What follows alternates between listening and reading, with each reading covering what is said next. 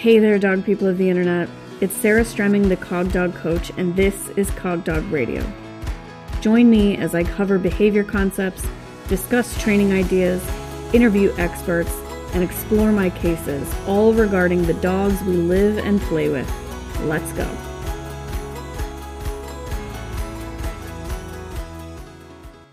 Okay, real talk, everybody. Puppies. This is the truth about them. And I don't have one right now, so I can be very honest. They're so hard. Okay, the truth about puppies is that they're really hard. They kind of suck. Like when you get a puppy, you're not always going to be having a great time. There's a couple of people that I'm friends with on social media who have puppies right now who are just in it. They're like eyeballs deep in how hard this is. Because here's the real, real about puppies you will be sleep deprived. And I don't know about you, but when I'm sleep deprived, I literally can't do anything. Nothing else is going to happen when I'm sleep deprived. You will have regret. Like you are going to think, what was I thinking? This was so dumb. Why did I think I could do this? Why did I think I could care for this little tiny creature? You will have anxiety because you will be afraid that something will happen to the tiny creature because the tiny creature that you want to send back also really matters a lot to you and also seems really fragile and vulnerable. And so you will be scared that something will happen to them. You may experience depression. For me, that's a direct result of the sleep deprivation, but depression as kind of that chronic lack of positive reinforcement could be something that you go through because this is so difficult. But also, puppies don't exist on a timeline. Anybody who presents an imaginary timeline to you about by which point the dog should know XYZ or by which point the puppy should have had XYZ experiences. None of that is real. The only timeline that matters is yours, and don't forget it. Perfect doesn't exist. It's a very seductive concept that is not real. So if you're chasing it, you'll always miss it. You'll always miss the mark. And you will also miss really cool, imperfect things that happen along the way. Anybody who appears to be doing a perfect job with their puppy on social media, they're just not showing you the real stuff. They're just not showing you the fact that they got up at 3 a.m. to take the thing outside. They took it out of the crate. They put on a leash. They're carrying it through the house. They're doing what they're supposed to be doing. And then they step in the vomit of their old dog on the way outside. And everything falls apart in that moment um, because now they have vomit on the bottom of their foot and a puppy in their arms. And what the hell are they supposed to do right then? right? Because this is real life. So perfect doesn't exist. And there's no timeline, which is, those are kind of the same thing. Like if you think there's a timeline, then you think that perfect exists. Neither of them do. Your feelings matter, not only the puppy's feelings. So sacrificing your mental well being for the puppy having feelings about some stuff not helpful. Couple of examples. I have a program for sale called happy crating. I try to teach crating in such a way that the antecedents are arranged so that the puppy learns to rest in the crate. I present the program how it should be carried out the reality is that as you carry out the program, there will be times when the puppy's kind of fussy in the crate. Kind of fussy in the crate is not ideal and also not a disaster, not detrimental to the rest of the work you've done.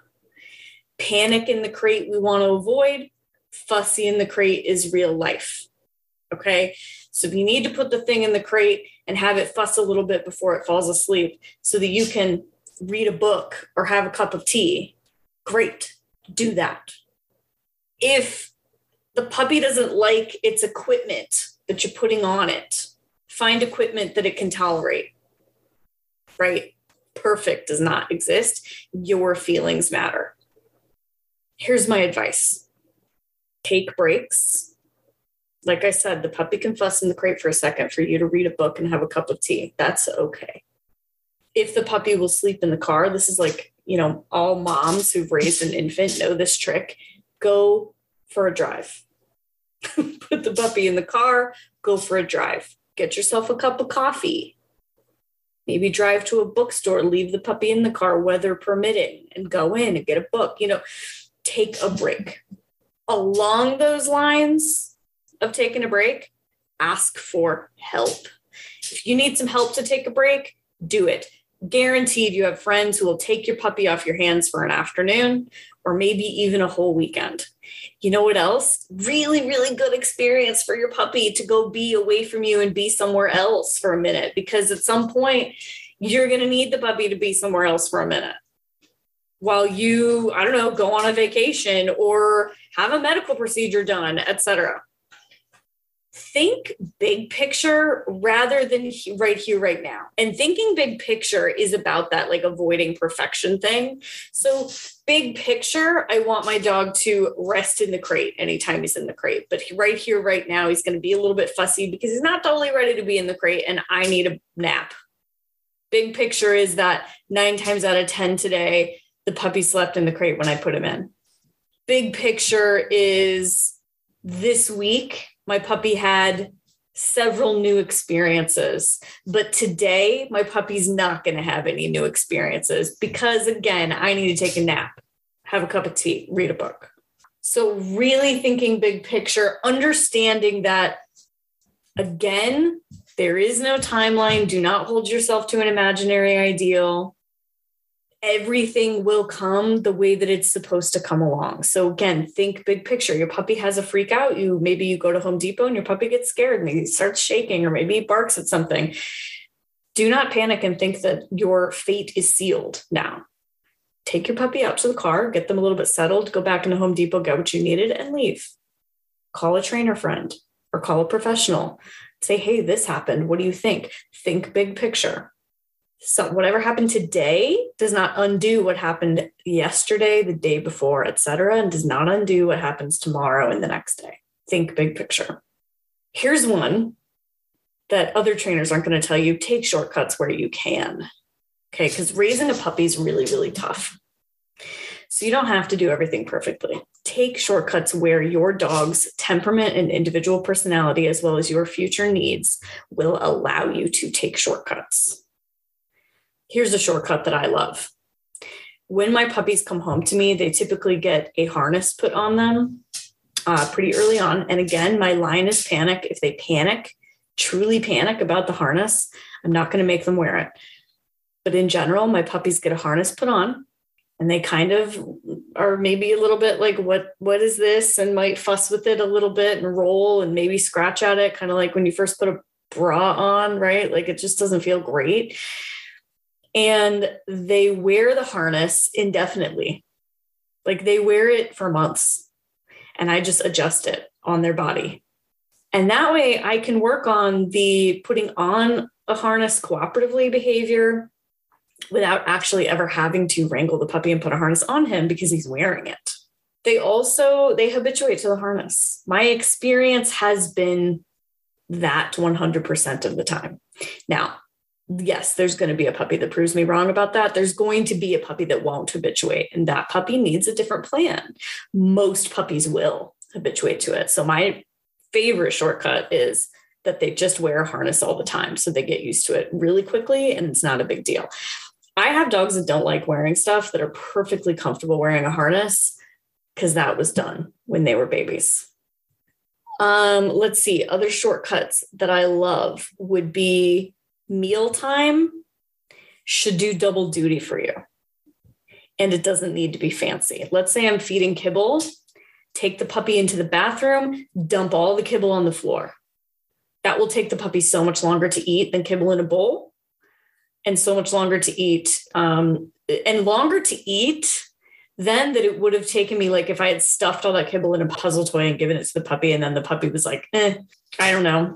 I might eat part of this, right? And now I'm left with I would like the puppy to eat its meal, etc. So other shortcuts I like are for my meals to do double duty, and they're going to do double duty for me if I think let's not spend all my time stuffing the toy, especially if I don't know the puppy's going to eat it. So dump the kibble on the floor. Or let's say you are feeding raw or something like that, make it nice and soupy, put the soup in one of those like labyrinth type bowls because all you got to do is pour it in. Okay. And the puppy will lap it out. And it will take them longer than it would if it was just in a bowl, but it doesn't take you any longer than if it's just in a bowl. And usually they're more apt to eat it that way if it is soupy than if it's solid. If your puppy won't yet consume food out of a puzzle toy because they're too young, then don't do it. You can still make it do double duty for you by spreading it out, like throw the throwing the kibble on the floor trick. Get a cookie sheet and spread your raw food on the cookie sheet. Now they've got to lick it off of that. That didn't take you any longer than it did to put it in a bowl, but it takes a puppy longer to eat. So make your food do double duty for you. And then other shortcuts are going to be I'm going to make a really enriching X pen area for my puppy to be in. So that's not the crate. So I'm not as worried about the dog's behavior in the X pen. And I make it Disneyland so that the puppy can kind of entertain themselves. I hang toys so they can jump up and bite them. And I rotate things through. And I don't worry too much about it. If they go in there and they're like, I don't want any of this stuff, I'm like, well, okay, but there is stuff in there for you and you're in there anyway. So take your shortcuts, ask for help, think big picture, take breaks. Please take breaks. And know that the truth about puppies is they totally suck and they're really hard. They're also really adorable, really worthwhile, really rewarding if you allow yourself the grace that you deserve during this time. Okay, and now just a couple of Patreon questions. First one comes from Eve, who writes Thanks so much for being a valuable resource. You've completely revolutionized my relationship with my dogs. Eve, thank you so much for saying that. Eve continues How do you teach your dogs to ignore wildlife? My decompression walks have been increasingly less decompressing for me as my one and a half year old mini American Shepherd has learned that chasing deer is the best thing ever. It's been reinforced a handful of times. She can recall off dogs, people, birds, and occasionally rabbits and squirrels. I realize that's not the same as ignoring them altogether, which is the ultimate goal. Any tips on how to get there? So, Eve, I do talk about this in various different episodes. I do think I talk about it in the recall episode, but I'm not totally positive. You have put yourself in a bit of a situation by allowing it to happen because the way that I teach it is I don't allow it to happen. So if I allow my dog to chase wildlife, I'm now fighting a losing battle. Whereas if I never allow them to chase wildlife in the first place, I have a huge leg up. Your dog is only a year and a half old. I would say that it takes my dogs months and months and months of reinforcement history to ignore wildlife. And that's me doing it, knowing what I'm doing and knowing kind of exactly the steps to take, it still may, takes months and months and months. And then it requires like a lot of maintenance depending on the dog. So since you've allowed it to happen, your dog needs to be restricted so that she can't chase the wildlife for a period of time. I don't like that, neither do you, but a long line, something like that, that stops her from being able to do it is really, really important now especially as you kind of get into high wildlife times. Don't just practice recalls off of stuff. Reinforce really heavily the choice not to engage the stuff in the first place. And if you don't have that behavior, if when you're on a walk, your dog sees something, a dog, a bunny, a person, and their choice is always going to be to approach it, never to never to check with you first, then you have missed a step there. You have recalled too much and and not reinforced the choice not to disengage enough. So today I was on the beach with Rhea and Rhea would like to approach every single person and especially every single dog on the beach and she's off leash. She'd like to just be the greeter of the off of the beach. She'd like to run up barking and say, "Hello, how are you guys today? Isn't the beach wonderful?" That's what she would like to do with every single thing. She is about your dog's age. She's about uh, 17 months. And so for the last, let's see, I've had her since she was two months. So the last 15 months, I've been working really, really hard on big fat reinforcer anytime you choose to disengage something in your environment. I do that when she's on leash. I do that when she's off. I do it all the time. Today, she made so many choices. I watched her make these choices. I watched her notice a person or a dog on the beach and choose to keep walking. She didn't necessarily come to me. She just noticed and chose to keep going. And I marked and she ran to me hearing the marker and I reinforced. And I had a very high value reinforcer for that. I had uh, rotisserie chicken in play for that, whereas kibble is what was happening for pretty much everything else. I still do have that recall. So when her choice wasn't to disengage, I then was going to recall, but I was watching myself and making sure that I wasn't needing to recall her too frequently. I would have put her on a leash if I was needing to recall her frequently. So with your dog, you need number one management. Don't let it happen again. And then number two, put yourself in a situation where you're in a park or something where there's rabbits and squirrels and she's on a long line in a harness and you're reinforcing that choice to disengage. And if you don't have the choice to disengage, it's back to the drawing board to build that engagement with you, build her desire to connect with you and be with you. Best of luck, Eve. Next one comes from Izzy, who writes What are your thoughts on capturing calmness?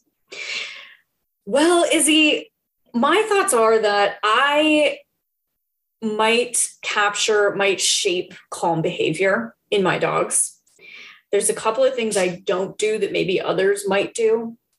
I tend not to use a marker signal there. I tend to just deliver food, usually right between my dog's front paws in the in the rare situations that I'm trying to capture calm behavior. So one of the situations I might do this in is in like a remedial socialization setup and I've got two dogs that have done a parallel walk and now they're hanging out near each other and if they lie down or yawn or something like that I will feed right between their front feet. So I am attempting to kind of reinforce those behaviors with my food. I don't shape with a marker signal and food any kind of relaxation behavior. That's a choice that I make as a trainer. There are plenty of other trainers who do that just fine, but that's a choice that I make as a trainer. So, hopefully, I answered your question. If you have more questions on that, I encourage you to write some more um, in on the Patreon page. Next one comes from Lauren, who writes Just wondering whether uh, what you would do if working with a dog with massive fear and anxiety issues who would really benefit from decompression walks but is anxious in the car. Dog is on meds. I'm slowly working through her fear of the car, but at the moment she can't go on urban neighborhood walks, so her exercise is limited to training in my house and yard and enrichment activities. Should I still take her in the car for decompression walks despite her fear being present while driving or wait until her car fear has subsided before doing decompression walks?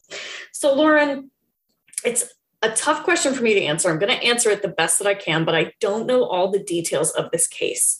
It is very possible that if I did know the details of this case, I'd give you a different answer. But the answer that I'm going to give you based on what you just told me is that we want to make sure that the dog is on the right medications so that we're reducing that overall fear and anxiety as much as we possibly can.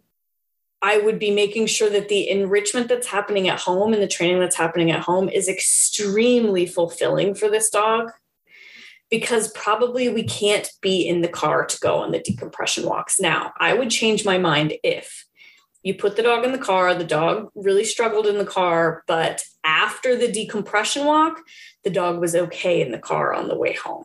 If that were true, I would I would do it I would kind of force the issue.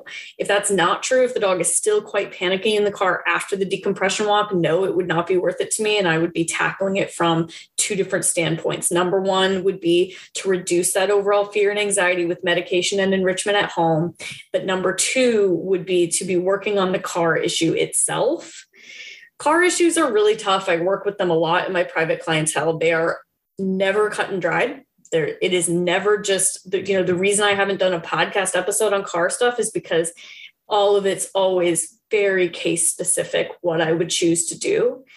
But in general i am not interested in putting the dog through panic in order to try to provide the dog something they need. So if i think the dog needs nose work class, for instance, but the dog is panicked about going to the nose work building, no way would I do that, right? And the decompression walk is not different. All right, last one comes from Nikki, who writes I would love to hear you discuss intra household peace. What dynamics do you see as the least troublesome? What dynamics are the hardest, especially sex, altered or not, ages, and breeds? I heard you once talk about two altered females being tough if they don't get along. I just want to hear more. So, Nikki, there's more coming from me on this topic. Um, I have a whole online course on it that has that's kind of a skeleton that doesn't have the meat inside of it yet, if that makes sense. So there's more coming for me on this. It's not coming quickly though, because it is a beast of a project. It is something I'm really passionate about. The dynamics that are troublesome are dogs that are highly, who are easily aroused and have big feelings about their reinforcers um, or their resources, if you want to look at it through that lens. So dogs have really big feelings about their food, their toys, their person, their space, and dogs that are easily aroused are going to be your toughest dogs. Always same sex pairings are the hardest. So, two males or two females are going to have the hardest time. When you have a big group of dogs with multiple sexes involved, you are still going to have those little dynamics break out that are going to be difficult. The reason I mentioned that altered females um, are difficult is because we know, statistically speaking, from some research that's been done, that two spayed females are the least likely to get along again after they have established conflict. But two intact females or a mix of spayed or intact are very close behind in the numbers. Basically, two females that start fighting are the hardest thing to resolve, in, in my opinion, like in all of dog behavior easier to resolve separation anxiety, leash re- reactivity, stranger directed aggression. I mean, you name it, it's easier to resolve than two bitches that are fighting in a home. Much better to just be on top of it from the beginning. If you have two females, assume they're going to start fighting and act like that from the beginning. Have a lot of management around resources from the beginning. Do a lot of prevention as far as um, something that I call low risk times, is what I call it so we're all hanging out in the living room at night and it's very calm and we know that it's not going to be high arousal in any way and that's a low risk time so we're together. Um, or i put both of the girls in crates next to each other in a car.